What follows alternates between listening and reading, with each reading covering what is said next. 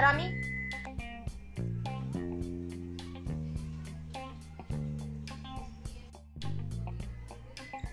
हरामी दोस्तों, आप कितने साल के थे? जब आपने पहली बार ये शब्द सुना? बारह, पंद्रह, सोलह? नहीं अच्छा चलिए बीस।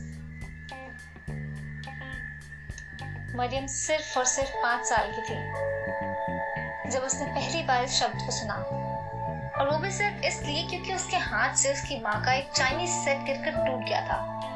उसकी माँ ने उसे कमर से पकड़ा और कहा, हरामी कहीं की? हरामी। इंग्लिश में बास्टर्ड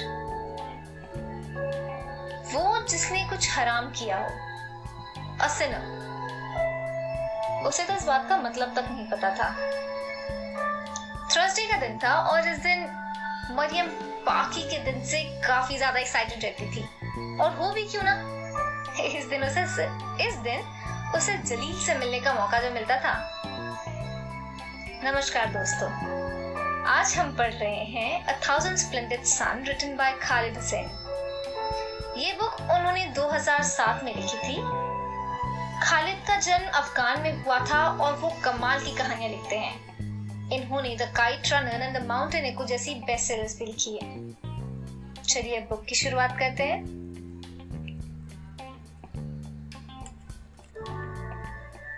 ये कहानी है दो लड़कियों की, मरियम और लायला। और इन दोनों की ही शादी एक ही इंसान से होती है, रशीद। मरियम जलील और नाना की नाजायज बेटी है। जी हाँ नाजायज। इलेजिटिमेट जलील एक बहुत ही अमीर बिजनेसमैन था। उसके पास एक सिनेमा कारोक और फारा में ज़मीन, तीन कारपेट स्टोर एक क्लोथिंग शॉप और तो और 1956 की ब्लैक बक रोड मास्टर भी थी और नाना से घर पे काम किया करती थी। जब नाना पेट से हुई तो नाना के पिता ने उसे अपनाने से मना कर दिया। और नाना की माँ, वो तो तभी चल बसी थी जब नाना दो साल की थी। जलील ने उसे कहा कि वो वापस अपने पिता के घर चल जाए, पर उसने कहा कि नहीं, वो दुनिया के ताने नहीं सुनना चाहती। तो शहर से काफ़ी दूर जलील ने उसके लिए छोटी सी छोटी सी हट बनाई कोलबा मरियम ने अपनी ज़िंदगी के पंद्रह साल उसी छोटे से घर कोलबा में बिताए। Jalil as a parents of his adultery वो हर हफ़्ते मरियम से मिलने आया करता था। और वो जब भी उससे मिलने आता था तो वो उसके लिए कुछ ना कुछ गिफ्ट्स लेकर के आया करता था। दुनिया भर की कहानियाँ बताता था। और तो और, वो मरियम से काफ़ी ज़्यादा प्यार करता था। मरियम को जलील राना के कंपैरिजन में ज़्यादा पसंद था। पहला क्योंकि वो उसके लिए इतना कुछ करता था और दूसरा कि उसने कभी उसके लिए हरामी शब्द का इस्तेमाल नहीं किया था। तो दोस्तों, हम देख सकते हैं कि मरियम के पास दो कॉन्फ्लिक्टिंग व्यूज़ है। अपने ही पेरेंट्स से मिले। पहला, उसकी माँ, नाना का, जिसके अकॉर्डिंगली वो एक हरामी है और उसकी पूरी ज़िंदगी से दुख बीतनी चाहिए। ऑन दी अदर हैंड जिसका मानना था कि इस कोलबा के बाहर भी एक दुनिया है और वो दुनिया काफ़ी खूबसूरत है।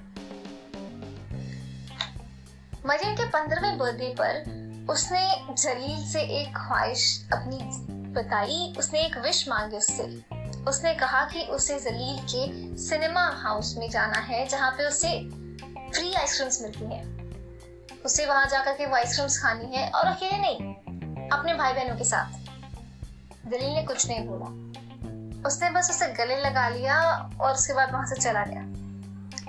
जब इस बात का पता नाना को पता चला तो फिर तो फिर वो काफ़ी गुस्सा हुई उसने कहा कि कोई वहाँ तुम्हारा स्वागत नहीं करेगा।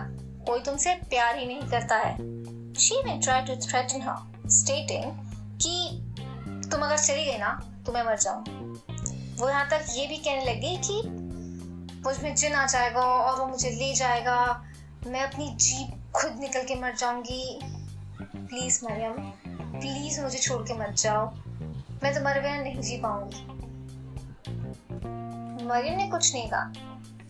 मरियम ने सिर्फ़ इतना सुना और वो वहाँ से चलती गई क्योंकि उसे डर था कि अगर वो थोड़ी देर भी और वहाँ रुकती तो वो अपनी माँ को, नाना को कुछ उल्टा सीधा कह देती। रास्ते पर वो यही सोच रही थी कि तुम डरती हो, नाना।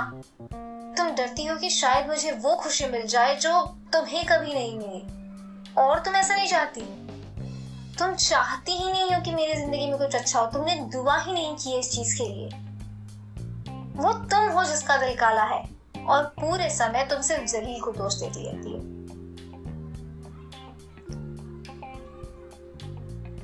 इसके एक हफ़्ते बाद थर्सडे आया। मरियम काफ़ी बेताबी से इंतज़ार करती है थर्सडे का, ये तो हम जानते हैं। उस दिन भी वो उसी तरीके से इंतज़ार कर रही थी, लेकिन इस दिन जली नहीं आया। तो मरियम ने सोचा कि शायद वो एक बिज़नेस मैन है, इसलिए काफ़ी बिज़ी होगा या फिर कहीं गया होगा।